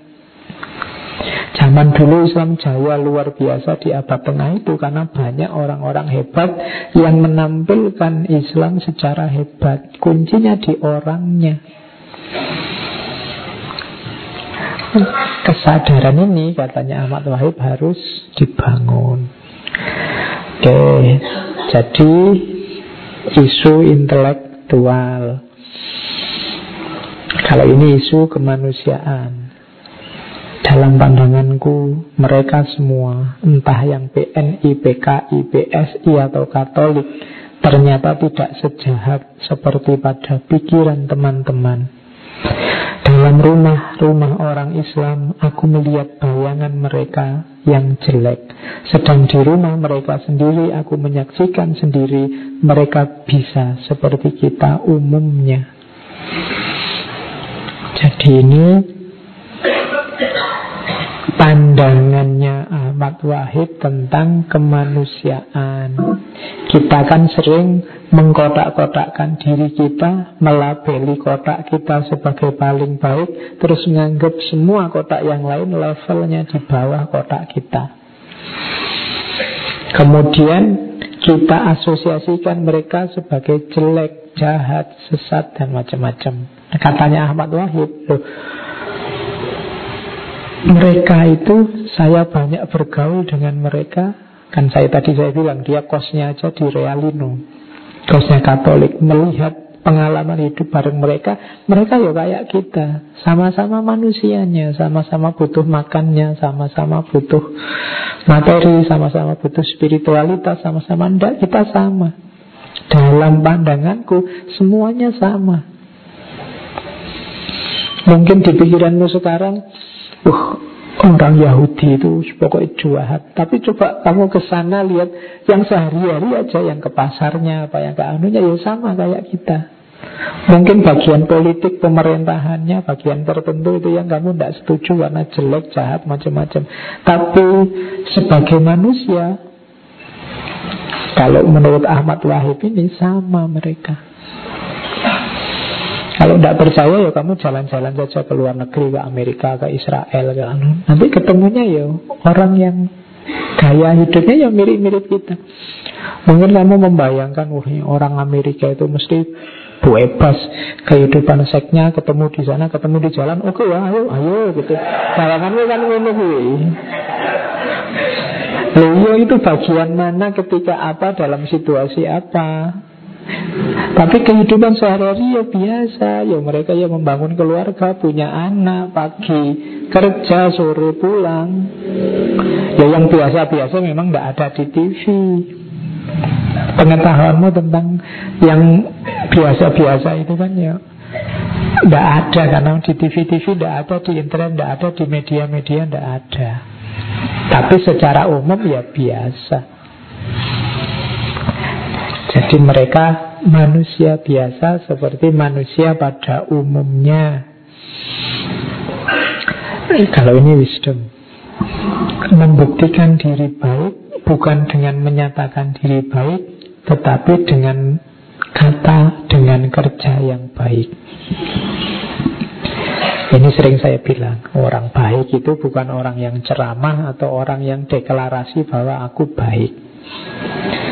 Membuat orang lain bahagia bukan dengan menyuruh orang itu bahagia, tapi dengan kata dan kerja yang akan membahagiakannya. Jadi tidak cukup kalau kamu, wahai saudara-saudara, bahagialah, itu ya tidak cukup itu. Tapi berperilakulah, bersikaplah, berkata-kata, berbuatlah yang membahagiakan. Habis dipukuli terus, kamu itu yang bahagia gitu loh. Ya mau tindakannya mukuli kok minta orang bahagia. Habis maki-maki terus, Allah kita nggak usah kegeran, bahwa kita yang bahagia saja. Lah kamu habis maki-maki, gimana orang bisa bahagia? Jadi bukan dengan menyuruh orang bahagia, tapi dengan kata dan kerja yang membahagiakan. Mengatakan orang lain salah bukan dengan mengumumkan orang itu jelek, tapi dengan gambaran-gambaran yang akan membuat umum berkesimpulan tidak pada orang itu. Jadi kalau mau menyalahkan orang, ya jangan kamu umumkan orang ini jelek, orang ini enggak, apalagi sambil dimaki-maki. Tapi uraikan, ulas, bikin gambaran-gambaran sampai orang menyimpulkan sendiri, oh kalau memang yang baik itu kayak gini, berarti dia itu jelek. Itu ideal dari Ahmad Wahib. Membuat orang lain menangis bukan dengan menyuruhnya menangis, tapi dengan kata dan kerja yang akan membuat orang itu sedih dan menangis. Membuktikan diri terbuka bukan dengan mengatakan bahwa diri sudah tidak tertutup, tapi dengan kata dan karya yang menunjukkan dan mengesankan keterbukaan kita. Jadi tidak ada gunanya kamu mengklaim saya terbuka kok Pak sekarang. Begitu dinasihati, apa nasihatmu itu? Itu berarti berdoai. Jadi pernyataanmu tentang dirimu itu sebenarnya kurang penting. Yang penting apa? Tindakan dan implementasimu. Terus waktunya cepat. Kalau ini mungkin agak kontroversial, tapi perhatikan cara dia mengelola isu. Kalau kita berani berkata bahwa orang yang beragama non-Islam itu masuk neraka, atau seorang pencuri itu tidak akan masuk surga, maka hal itu berarti bahwa kita telah berani memegang jabatan Tuhan. Sebab Hanya Tuhanlah yang tahu kemana tiap-tiap orang itu dimasukkan. Yang penting bagi kita ialah berbuat dan bertanggung jawab. Kebenaran adalah sesuatu yang kita usahakan mendapati, dan kesalahan adalah sesuatu yang kita usahakan menghindari. Jadi ini kelihatan paragrafnya kayak nggak nyambung, tapi maksudnya Ahmad Wahib adalah mbok sudah, jangan jadi wasit, jangan jadi juri, jangan jadi tukang vonis. Itu biar urusannya Tuhan. Siapa yang kafir, siapa yang munafik, siapa yang murtad, jangan ngambil jabatannya Tuhan. Tugas kita apa? Berbuat dan bertanggung jawab. Menurutmu yang baik yang mana, yang benar yang mana, yang indah yang mana, jalankan itu dan tanggunglah semua akibatnya. Itu saja. Tidak usah sibuk dengan orang lain. Kalau logika perlombaan dipakai, saya tadi bilang fastabiqul khairat. Fastabiqul khairat itu ya kamu berlomba-lomba. Orang lomba itu jangan terlalu sibuk dengan musuhmu. Kalau kamu sibuk mengamati musuhmu, misalnya lomba lari, kamu mesti kalah, kamu ngelirik ke sana terus, jadi ya mesti cepat. Kamu tidak akan menang. Waktumu habis untuk mencermati di mana lemahnya musuhmu. Padahal sudahlah, kamu lari saja secepat-cepatnya biar kamu bisa unggul, bisa juara. Kecuali kamu posisinya sebagai komentator, itu beda lagi. Ya, karena Allah tidak nyuruh kamu jadi komentator, nyuruhnya untuk berlomba. Fastabiqul khairat, ya. Kalau komentator ya kamu bisa teriak-teriak jebret-jebret, tapi neng yo ora melu tanding. Kalau ada salah sedikit, wah itu kurang sedikit saja, harusnya tidak. Oh, harusnya emangnya coba tanding sendiri. Nah, itu tapi ya memang komentator harus begitu. Nah, hari-hari ini banyak di antara kita yang jadi komentator, nggak ikut tanding. Jadi sudahlah, nggak usah ngambil jabatannya Tuhan. Kita berbuat saja yang menurut kita baik dan bertanggung jawab. Ini yang sangat terkenal sekali, isu yang diangkat oleh Ahmad Wahib, toleransi. Insya Allah kita sudah tahu lah ya bagaimana kita harus toleran. Toleran itu hakikatnya dua. Yang pertama, kayak tadi, melihat manusia sebagai manusia. Jangan dilabel-labelnya. Dia pakai label apa saja monggo, dia ngambil kotak apa saja monggo, tapi kita hormati dia di level kemanusiaannya. Yang kedua, dia mau ngambil mode kehidupan rohani apapun, itu adalah haknya pribadi. Karena keimanan, keyakinan itu kayak pikiran tadi, susah untuk dihalang-halangi. Orang bisa bilang saya soleh, saya beriman, tapi dalamnya enggak. Atau sebaliknya, oh saya sudah murtad kok, tapi dalamnya masih beriman. Tapi silahkan saja monggo, mau beriman mau murtad itu pilihanmu sendiri sebagai individu. Itu hak pribadimu. Itulah toleransi. Posisikan manusia sebagai manusia dalam kemanusiaannya, dan hargai pilihan rohaninya. Kepada siapa ini diberikan? Kalau di pergolakan pemikiran Islam, pada semuanya. Yang pertama, sesama penganut agama Islam, mungkin alirannya beda-beda. Yang kedua, penganut non-Islam yang beda agama. Yang ketiga, yang punya Tuhan tapi tidak punya agama. Misalnya itu analisisnya Ahmad Wahid. Beberapa adalah intelektual, seniman, dia tidak mau agama yang formal. Ada kebalikannya, tidak punya Tuhan tapi punya agama. Ini beragama secara fungsional. Misalnya kayak komunisme atau kayak humanisme. Jadi dia dalam tanda petik kayak punya agama khusus. Terus ada yang terakhir, termasuk mereka yang tidak peduli dengan Tuhan dan agama. Kelompok ateis, kelompok agnostik, silakan saja. Tapi mereka kita posisi sebagai manusia, kita hargai kemanusiaannya. Itulah toleransi. Di Indonesia Dalam analisisnya Ahmad Wahib ada masalah toleransi. Sumbernya 1, 2, 3, 4, 5, 6. Yang pertama apa? Pemahaman agama secara formalistik, legalistik.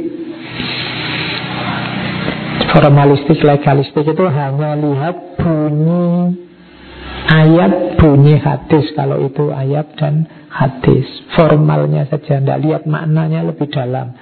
Atau memahami agama secara parsial, sepotong-sepotong, sesuai kebutuhan. Itu sumbernya intoleransi. Ada juga yang ketiga, ini kalimatnya saya ambil apa adanya. Ada agama lain, di situ disebut Nasrani, yang punya misi yang menyebarkan agama secara tidak simpatik. Itu memunculkan stigma, memunculkan masalah sosial, sehingga orang cenderung jadinya tidak toleran. Yang keempat, miskin fasilitas. Misalnya kalau itu kan contoh agama Nasrani itu kan karena fenomena kristenisasi itu. Nah, kristenisasi ini mau dilawan tapi kita tidak punya fasilitas untuk melawan.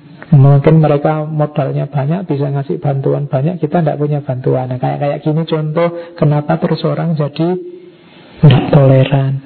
Dalam analisisnya Ahmad Wahib. Ada lagi yang lebih banyak berpengaruh apa? Frustasi politik. Ini karena frustasi urusan politik terus mengimbas ke ranah agama, terus jadinya nggak toleran. Saya nggak perlu ngasih contoh, kamu generasi sekarang mengalami langsung. Terus yang terakhir, kekurangan pemimpin umat yang berwatak dan bertanggung jawab. Ya, oke, katanya Ahmad Wahib tentang toleransi termasuk kebebasan berpikir. Saya pikir salah satu sikap seorang demokrat ialah tidak melakukan teror mental terhadap orang yang mau bersikap lain. Kemarin-kemarin banyak teror mental, membiarkan orang lain menentukan sikap dengan perasaan bebas, tanpa ketakutan, sesuai dengan isi hatinya sendiri, merupakan pencerminan seorang demokrat. Tugas kaum demokrat orang yang ya memilih demokrasi, ya bukan demokrat nama partai. Tugas kaum demokrat menyampaikan pertimbangan-pertimbangan dengan tenang terhadap kelemahan-kelemahan dari sikap tadi serta konsekuensi-konsekuensi yang bisa timbul. Target kaum demokrat bukanlah supaya dia menentukan sikap seperti kita punya sikap, melainkan supaya dia menginsafi dengan sadar akan kelemahan sikapnya. Kaum demokrat tidak suka bila orang lain itu sependapat atau sesikap dengan dia karena terpaksa. Oh, iyalah aku ikut kamu, karena kalau nggak ikut gawat, ini bisa habis kita. Nah, itu berarti nggak demokratis. Kalau ada keterpaksaan berarti tidak demokratis, karena ngeriakan serangan-serangan keras ataupun segala macam teror mental. Jadi ini hakikat kehidupan yang demokratis. Oke, ini saya ambil satu surat dari Pergolakan. Ini kayak munajat. Munajatnya versi Ahmad Wahib. Judulnya unik, Tuhan maklumilah aku. Ini, Tuhan, bisakah aku menerima hukum-hukummu tanpa meragukannya lebih dahulu? Ini kan orang kan sering diancam, sering ditakuti, jangan mempertanyakan hukum Tuhan. Tapi kalau kita terlanjur mempertanyakan gimana? Karena itu Tuhan, maklumilah lebih dahulu bila aku masih ragu akan kebenaran hukum-hukummu. Kalau engkau tak suka ini, beri aku pengertian-pengertian sehingga keraguan itu hilang, dan cepat-cepatlah aku dibawa dari tahap keraguan kepada tahap penerimaan. Tuhan, murkakah engkau bila aku berbicara denganmu dengan hati dan otak yang bebas, hati dan otak yang engkau sendiri telah berikan padaku dengan kemampuan-kemampuan bebasnya sekali. Tuhan murkakah engkau bila otak dengan kemampuan-kemampuan mengenal yang engkau berikan itu kugunakan sepenuh-penuhnya kemampuan itu. Tuhan, aku ingin bicara dengan engkau dalam suasana bebas. Aku percaya bahwa engkau tidak hanya benci pada ucapan-ucapan yang munafik, tetapi juga benci pada pikiran-pikiran yang munafik, yaitu pikiran-pikiran yang tidak berani memikirkan yang timbul dalam pikirannya, atau pikiran-pikiran yang pura-pura tidak tahu akan pikirannya sendiri. Itu khas ya, munajatnya anak muda yang sedang mencari. Kalian harusnya punya keakraban tersendiri dengan Allah, dengan Tuhan. Jadi kalau malam sempatkan waktu untuk ngobrol, untuk berdua. Sampaikan saja apa yang kamu keluhkan. Keluhan semacam ini mungkin kalau keluar ke masyarakat kamu bisa dimarahi orang banyak, tapi ini kan privat. Kamu berdua saja dengan Tuhan. Hanya saja memang kebetulan tulisan ini dibukukan, diterbitkan. Itu pun setelah Ahmad Wahib meninggal. Jadi mungkin kalau Ahmad Wahib masih hidup, dia milih-milih sendiri, mungkin banyak yang kalau ini tidak usah, kalau ini tidak usah. Bisa jadi begitu. Tapi ya tidak apa-apa. Mungkin skenarionya Allah memang begitu, untuk memperkenalkan bahwa ini loh yang bergolak dalam diri anak-anak muda itu. Kalian yang muda-muda bisa jadi inspirasi, bisa jadi benchmark. Sementara yang tua-tua harus sadar dalam diri anak-anaknya yang muda-muda itu terjadi pergolakan yang luar biasa. Mereka masih mencari. Itu yang menurut saya penting malam hari ini, biar karena seringkali terjadi clash, benturan itu jiwa muda sama jiwa tua. Sampai kayak tadi Ahmad Wahib sudah kuliah di Jogja, malah tidak lulus, malah ke Jakarta. Itu kalau pakai pikiran tua, itu ngopo wae to yo, mbok yo kuliah yang bener, mbok yo kan mesti gitu. Ayo mikirannya aneh buat apa, sih penting lulus, kumlot, terus kerja, kawin, terus kan gitu. Itu pikiran-pikirannya yang tua, tapi yang muda kan tidak sesederhana itu, masih apa? Masih semangat, gairahnya masih meledak-ledak. Sayangnya beliau Ahmad Wahid usianya tidak panjang. Itu saya ambil ada kalimat bagus dari pergolakan itu. Ingin ku pulang barang sebentar. Bila bunda melihatku tentu hatinya senang sekali. Ayah tentu sedikit gelisah oleh beberapa berita dalam majalah-majalah tentang diriku dan gerakan pembaharuan. Tapi aku mengharapkan keluasan pandangannya dalam menghadapi pikiran-pikiran orang muda. Cuma sayangnya usianya tidak panjang, 30 tahun sudah meninggalkan kita, dimakamkan di daerah Jakarta Selatan. Kelihatannya makamnya sudah tergusur jadi jalan raya. Oke, saya kira itu ya malam hari ini. Semoga bisa dirasakan gairahnya Ahmad Wahib. Harusnya menyampaikannya agak berapi-api, cuma ya inilah gaya ini ngaji filsafat. Ya, dimaklumi saja. Yang penting gairahmu hidup dan bacalah pergolakan pemikiran Islam. Yang saya bawa malam hari ini hanya sebagian sangat kecil, masih sangat banyak isu-isu besar yang ada di situ, mungkin mewakili kegelisahan-kegelisahanmu. Oke, saya kira itu untuk malam hari ini. Minggu depan kita ketemu lagi dengan beliau Kiai Haji Wahid Hashim. Kurang lebihnya mohon maaf. Wallahu muwaffiq, wallahu a'lam bis-shawab. Wassalamualaikum warahmatullahi wabarakatuh.